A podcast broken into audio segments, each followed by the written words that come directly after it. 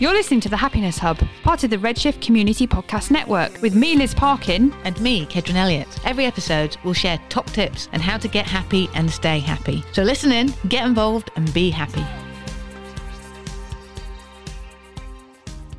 Hello, you're listening to The Happiness Hub with me, Kedron, and we are starting our fifth series, which has been a bit delayed because we had a little bit of a break, and also because we started doing our Happiness Hub in-person meetings. So we started about a month ago down at the Granary Arts Cafe in Nantwich, and we've been inviting anybody local to come along every week, have some coffee and cake from the fantastic vegan cafe, and just find out a little bit more about wellness, improving your mental health. And we've been doing it around the 5 ways to wellness. So we've just come to the end of October, where we've been doing Connect. I had a fantastic key speaker come in last week to talk about connecting with nature, which has been fab. And this month, November, it's the first today we're recording this podcast, we're going to be talking more about being active and how that can really help with not only your physical health, but your mental health. So all things have been really busy. So we've been focusing on that.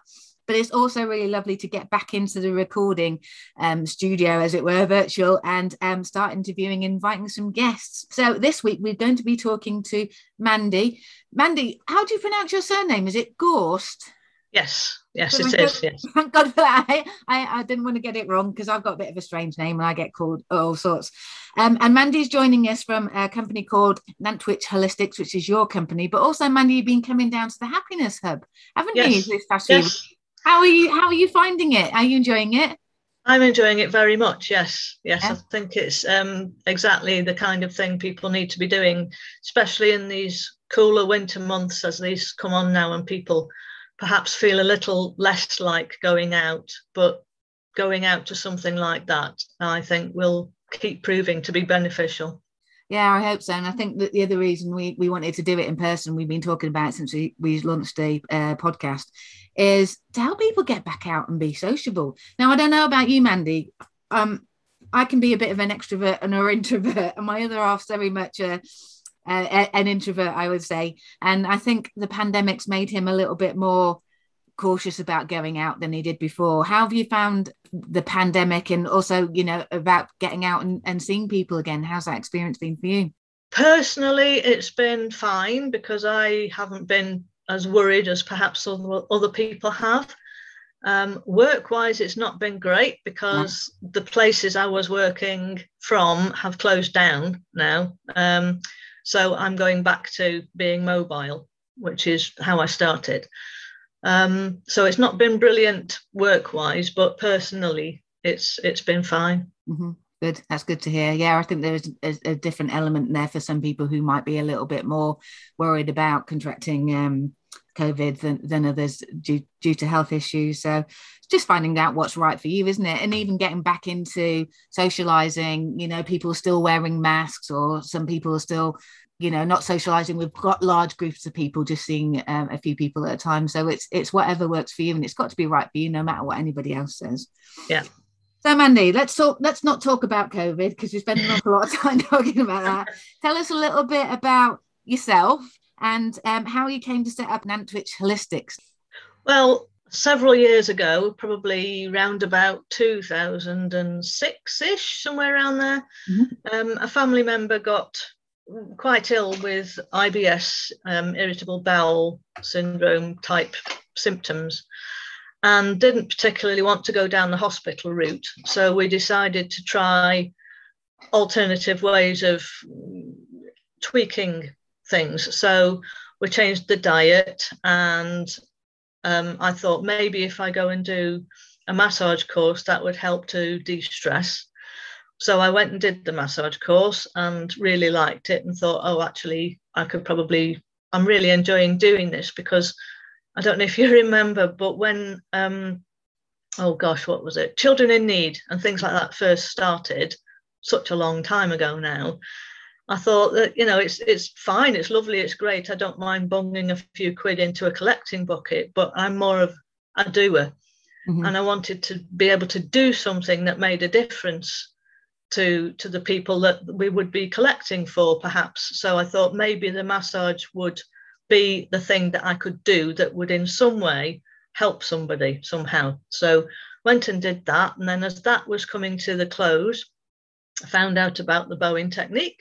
So then I went and did the Bowen technique and loved that. And as I was getting towards the end of the Bowen, which each of these, you know, lasted about a year to train in each, I found out about Healing Hands Network. So I joined Healing Hands Network and found myself out in Sarajevo for 2 weeks doing Bowen on concentration camp survivors and various other groups, and really consolidated what I'd been learning in the Bowen and really got into the zone and enjoyed that work.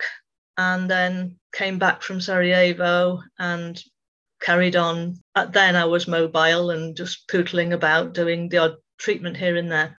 And then I found out, sort of wind forward a few years, I decided through Healing Hands, we had a PTSD workshop, because if you work with the UK Forces branch of the charity, you have to go and do some PTSD training. So during that training, I thought, all right, well, I've always wanted to do a degree, so I'll go and do a degree in psychology, and then I'll find out all about PTSD, which is obviously not the case. And it wasn't just psychology, it was human biology and psychology. So you've got the body work and the mind going on at the same time, because you can't separate the two. They're so intrinsically connected. Then I found out about the scar work. So I trained in the scar work. And then I found out it's just one thing always leads to another. It's fantastic. Then I found out about another charity called PTSD Resolution and found out about the protocol they use for treating PTSD, which is Human Givens psychotherapy. Mm-hmm. So now I'm going through the Human Givens training as well. For our listeners, just in case they weren't aware, PTSD, that stands for? Post-traumatic stress disorder. Okay. And so you would work specifically with the armed forces who have obviously experienced that and come back from like fighting with PS? Yes. So on every other Saturday now, I go to a place in Manchester where the veterans have a site that they go to, so I go and do massage over there. And because I'm not trained officially for the psychotherapy stuff yet, I can't use that. I can use aspects of it, but it's mostly for the massage, for the relaxation, and a bit of scar work, because obviously some of them have quite hefty scarring. And I've heard of Bowen technique before. How is Bowen different from massage then? How are they? The main difference really is with massage you're pretty well hands-on all the time. You never really break contact with the client or patient. You walk around the table, you keep your hands on. Bowen involves a series of what's called moves, so you're just sort of pressing and moving the muscles at what's called eyeball pressure, so no harder than the pressure that you would push on your eye. And you do several of these moves and then you move away. You walk away for a minute or two, however long you kind of feel is right. And the premise for that is if you give somebody something to read and talk to them at the same time, none of the information is really going to go in very well. So you do your Bowen moves, you walk away, so the person has chance, their body has chance to kind of read the information and then start to act on it, because we have such fantastic innate healing systems in our bodies that it's kind of giving it a bit of a prod and saying, right, you go and do what you need to do. I'll just step back and let you do it. Mm. Then you go back again, do a few more, move away, and you get into this kind of rhythm, this pattern. And it's very, very soothing, very relaxing. You can do it through clothes if people are a little bit wary of disrobing. And you don't need any oils or any particular specialist equipment other than just your hands, so it's great for on the move. Mm-hmm. When would you say, if you had a client come in, how would you kind of decide whether that massage was best for them or maybe using Bowen? Is there a particular kind of... Well, it would depend on their expectations, really. This is where the consultation comes in very handy, because you ask them what they know about whatever it is their problem is, what they've had before, what suits them, what they don't like, what they do like. You just have to really communicate and listen to what they say, and also watch the body language if you can. People can say yes, and they're sort of, in a way, their body's saying no. Yes, exactly. So you really do have to listen to what they're saying and go with them. But I think most therapy schools would say just use one. Mm-hmm. Just use one treatment, because then you know it's that's working. Whereas I think quite a few therapists may do a little bit of mix and match, because, you, like I said, if you've got a scar, it can cause a dam in the lymphatic fluid or the fascial network or the cardiovascular system. And so, to me, removing that dam is, before you do anything else, is kind of obvious, because then everything else will work better. Mm-hmm. It makes sense when you kind of put it in that way. I'd never really thought about having a scar being like a dam, but like you describing that, it kind of makes sense the way that you say it. Good. For my little brain, because I like things to be kind of described quite simply. And I think the other thing is, and what you mentioned there about, like, once you start getting into any kind of physical or mental therapy, you kind of like, it is, I want to know more about this, or I want to train on that. And I know we had a bit of a chat before we started recording the podcast. Tell us a little bit about how the physical side of stuff, what helps your clients and things with their mental health, and how you're bringing in this, like, kind of psychotherapy kind of side of it as well. Well, I think sometimes if people are having trouble moving about much, or if they've had an operation and they feel perhaps a little bit wary of getting out and about, or are in pain, or the limb is, wherever they've had the operation or something's happened, and it tightens up and goes stiff. So this is where the physical therapy can release the stiffness, but the psychological therapy can help with motivation and helping them feel more in control of what they can actually achieve. Because I know that I've suffered with quite a bit of pain since being diagnosed with a few things this year. And I know that when I'm suffering with that pain, it makes me awfully grumpy and ratty with people. So it's going to impact your mental health as well as your physical health, isn't it? Yes. And it's understandable. I mean, everybody has had times when they've been in pain, and, you know, touch wood at the moment, I'm okay. But we all have times when we're either in physical pain or mental pain, and starting to understand ourselves and how we deal with that is kind of key to helping ourselves get, if not better, then adapting to live with the condition or manage it better. Yeah, it's that self-awareness, isn't it? And thinking about things that you can do to help you when you're not feeling your best. Yes. And knowing when to ask for help as well. Yes. Yeah, because that can be really hard as well, can't it? Yeah. You don't be a burden to people, and you always feel like you're bothering people. So at the moment, you said, obviously, COVID's really affected the work that you can do with people. So have you got a studio at the moment, or are you going out mobile? You know, yes, mobile? I'm working, not from my car, but I am being a mobile therapist. I did know one chap who worked from a van, and his treatment thing was called Three Counties Bowen, I think it was. And I said to him, well, which three counties? And he said, well, it's whichever ones I'm in. Which I thought was quite neat, actually. Yeah, he's not restricting himself to his important. No, it was great. So yes, I'm mobile, so I go to people's houses, and which can help reduce the risk of cross-contamination or whatever, because I obviously have to wear full PPE at the moment, well, as much as I can. I can't really do gloves, but I have to sanitize and take plenty of notes and all those things, and get people to sign forms to say that they are not showing symptoms, etc. Yeah, yeah, of course, all the sort of normal precautions that you've got to take, because you've got to keep yourself safe as well. Yes, yes. Yeah. So what kind of things can, you know, the physical, like the Bowen and the massage kind of help with? Because I know you said it's like a number of things, and it seems like you've got quite a wide variety of different kind of clients. Well, it's because we're treating the person, not the condition. I'm tempted to say pretty well anything. Obviously, we can't do anything that will, it doesn't treat cancer, but you can treat people with cancer, you see. There's a very specific definition. And so we have to be careful about what we say we can do.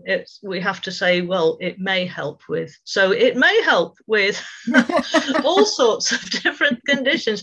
Back pain, people who drive a lot, you know, get lower back pain.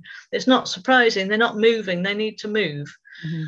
Asthma, shoulder pain, sciatica. That's another one. I get a lot of people with sciatica. And strangely, a while back, it seems to go in phases. So I seem to get a lot of people with sciatica who'd coincidentally just had new leather sofas. And right. You think, I wonder if that's anything to do with the sofa being slippy, and they were used to being kind of more held by a fabric thing, and now they're slipping and they're sitting awkwardly to compensate for the slipping. What's going on there? That's a whole research project in itself.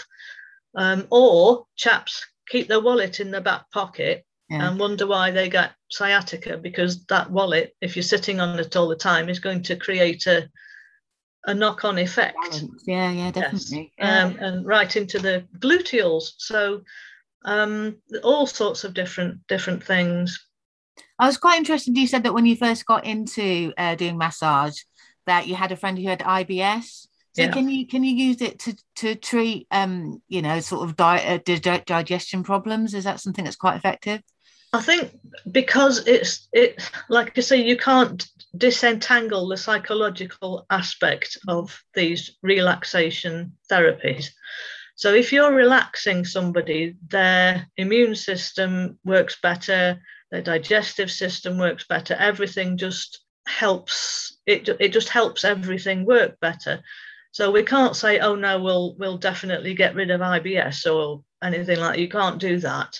That's a whole different thing. You know, they need to be looking at their diet, and they need to be looking at what's stressing them. And they need, it's a whole, you know, loads of different aspects of it. But the relaxation, the gentle therapies just do that initial kickstarting the immune response, but hopefully not over kicking it, because an overclocked immune response can be a cause of a lot of people's problems anyway. Yeah.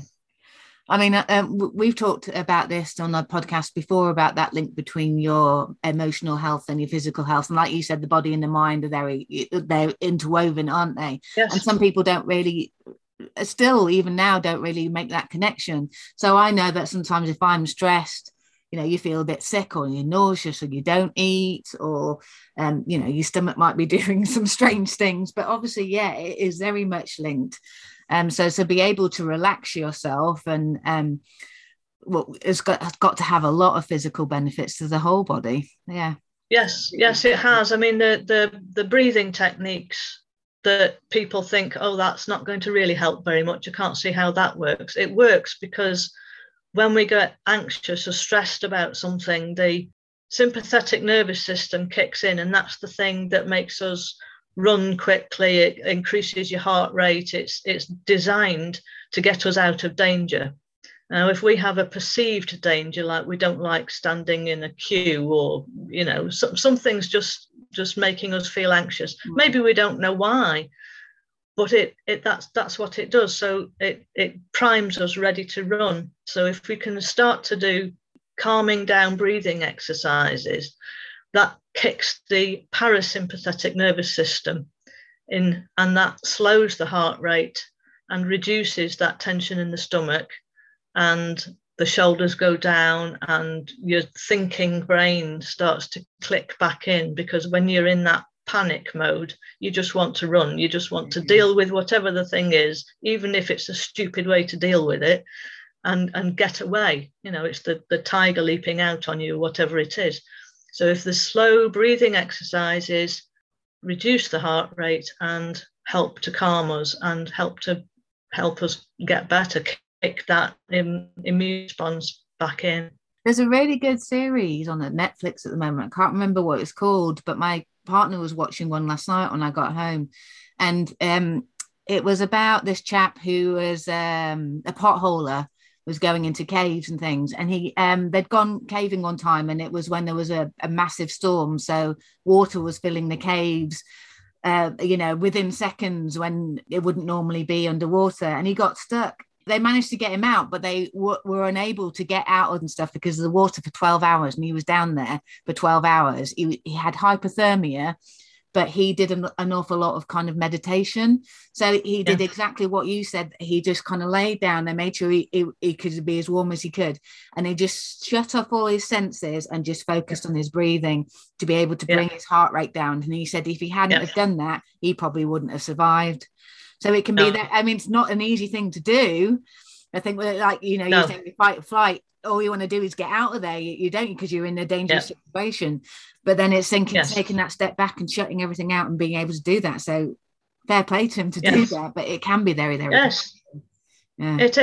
It can be. But it's not just actual physical danger. It's imagined danger or not trauma, but imagined problems as well. So our imaginations are brilliant tools, but we overdo them sometimes, and we can imagine something is much more horrible than it actually is, or think it's a nasty thing, and it really isn't. So just having that awareness and thinking, okay, right, I'll just do that thing, that 7-Eleven, whatever they call it, and just calm myself down, and then I'll be able to think about what I actually need to do. And teaching children this from very small is vital now, because so many younger people are getting really, really anxious about not a lot. But teaching children to understand that pathway is, I think, very important. Well, it's a massive tool, isn't it? It's a really useful tool to somebody to have that throughout your life. Yes. All really interesting stuff. I think that might be, again, Mandy, as we talked about before, another podcast for us to sort of record and discuss that too. So I know that you wanted to talk a little bit about the stuff that you're doing with Human Givens, because you're training in the kind of psychological side of things. So you need some guinea pigs, some case studies. What would you call them? I don't want to put anyone off. Yes, I would need some wonderfully delectable case studies, thank you very much, to just finish this certificate. I've done 4. I need at least another 6. Mm-hmm. Anybody who's troubled with mild to moderate anxiety or mild to moderate depression or has a phobia or, you know, the usual things that they feel that might be worth trying to get some help with. And at the moment, you see, I can't charge, so I'm a very, very, very cheap psychotherapist in that I have to do free sessions for people. So, I mean, I might say, well, give us a couple of quid towards petrol or something like that. But at the moment, it is free. So if anybody would like to get in touch about a few sessions of free psychotherapy, then please do. I'm sure you get quite a few people wanting to take you up on that offer. How would they get in touch with you, Mandy? I'll put all your details in the show notes anyway. Right. Well, it's nantwichholistics.com, or my phone number, if you want me to give that out now. If you're happy giving it out, Mandy. yes, that's fine. It's 07904520890. Okay. And you're on Facebook, aren't you? And you just mentioned that right there. Nantwich Holistics is on Facebook, yes, as well. So I don't do an awful lot on it, but I have got a presence, yes. That's a starting place, isn't it? I mean, yeah, social media is one of those things you either kind of love or hate it. But I'm a people person, you see.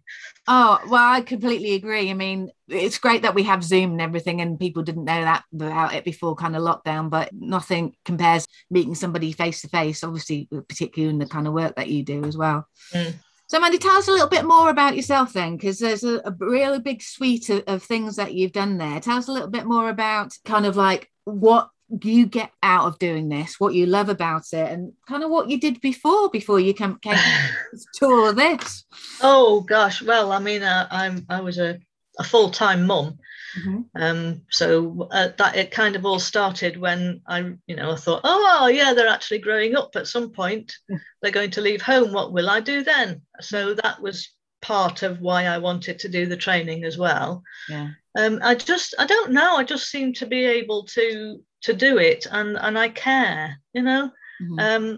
I got a great deal out of working in Sarajevo, and I get a lot from the soldiers or the ex-forces.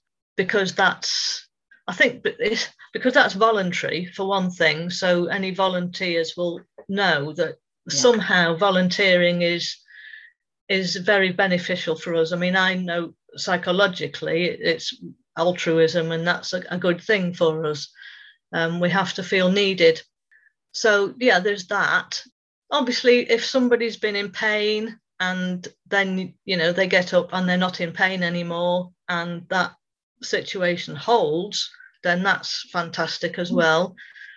It's just, I don't know, I can't really explain it. I just like being able to help people and see a difference in them. Mm-hmm. I suppose it's I don't think it's anything too sinister. I don't think it's me being in charge. It's me helping them find something in themselves that they didn't know they had, or an ability, or an attitude or something that helps them move on with their lives. It's interesting you said about it not being too sinister, because I don't think anything you said is sinister at all. But there is still, I mean, like one of our buddies is a hypnotherapist, and he still says, that he gets people coming along to him and think it's some sort of voodoo magic, and that they'll be, clucking like a chicken and things. It's not like that at all. No. And I think it's interesting that we still have to do a lot more kind of awareness about these different kind of techniques and things that they're doing, the benefits for them, for people to be fully understanding. Because I suppose as well, if you've got PTSD, you're going to be wary about things and making sure that whatever treatment you're going to get is going to not be scary and beneficial to you. And like you say, everybody is different, but it sounds like you get a lot out of it because you are helping people. Mm. And it's like you say, it's that distraction from like sticking some money in a charity box, but actually physically doing it yourself. It really makes it a lot more real, doesn't it? Oh yes, it's more, I don't know, worthy somehow in my head. It's actually being of use. Yeah. And knowing that you're making a difference to somebody's life, which is massive. Yes, well, I mean, this is part of how I'm aware of my own emotional needs, and it's meaning and purpose. It gives me my meaning and purpose, and some control over my life, and some of these 9 emotional needs that the Human Givens talk about. Mm. So, there's all sorts of aspects of the work that I do that fulfills my mental health requirements. Mm-hmm. Yeah, absolutely. So Mandy, tell us a little bit about what you do for your own mental health apart from your job, because that sounds like that feeds your mental health quite a bit. Like before, being aware, now I know what kind of things I need to look out for. I know I need to eat the right stuff and not drink the wrong stuff too much to stay healthy. I'm quite keen on good nutrition. I think that's vital. Yeah. Getting out and about in the fresh air and the countryside and doing things that the lady was talking about at the hub last week. Yeah. Socialization, getting out and about, meeting new people, exchanging ideas, learning. Learning is something that really floats my boat. I mean, I got to uni, I was late at uni. I didn't go till I was 50. And then I found out I was dyslexic. So wow. That was quite a relief, really, because I finally understood why I was so slow, mm-hmm. Why it took me such a long time to learn anything. And I think before then, I thought, oh no, I won't be able to do that because I can't learn very well. Now I know I have to do certain things in a certain way to get the information in and to keep it in there to then be able to regurgitate it later on. But I know what I need to do now for learning. So that keeps me interested in what's going on about me, and I can shoot off at a tangent, and I want, there are so many courses that I want to do that I know I'll never be able to do now because I won't have enough life, you know. I don't have enough time to do them, yeah. I mean, unless I suddenly get cloned as a cat or some weird thing like that. But yes, learning, I think, is important, and you never stop learning. And I think if you really engage with getting into even if it's an evening class that's only 5 weeks or something, it may lead to something else. So I would always recommend people learn something new, and if you don't like it, try something else. Yeah, there's nothing to lose, is there?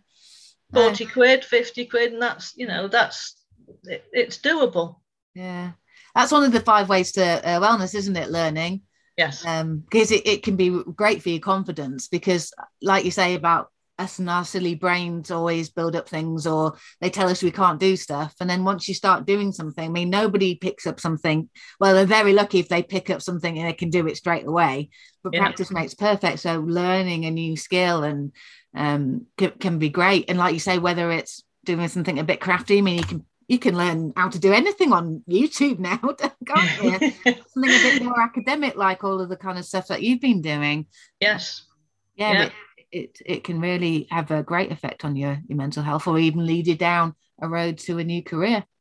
Well, yes, and it because it creates new neurological pathways, so it helps keep your brain ticking over for longer in a more useful way, which obviously helps not completely stave off the potential of dementia, but it can really help slow it down. Yeah, definitely, yeah. So what else do you like to do, Mandy, that makes you happy? We always ask our guests that. What makes you happy, Mandy? I like baking, actually.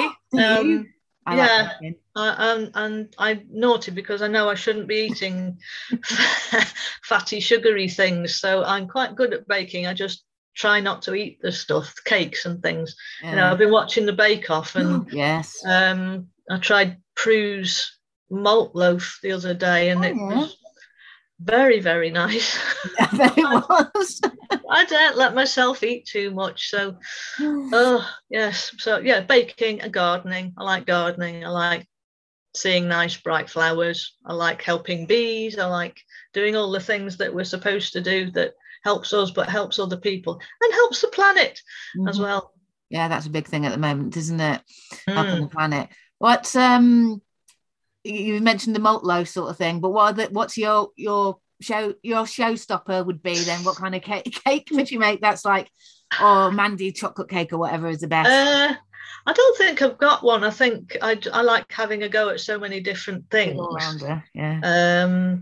I suppose a very basic Victoria sponge or something. You can't go wrong with Victoria sponge. I think the 3, 4 and 5 layer things would be too complicated for me. I'd just stick to a basic thing like that. But yeah, I just enjoy it because it's creating something that's kind of useful, and it's also therapeutic. And again, trying a different recipe or something can be empowering, or give me a bit of a kick because it's something I've actually achieved. So yeah, pushing the boat out a little bit with that is great.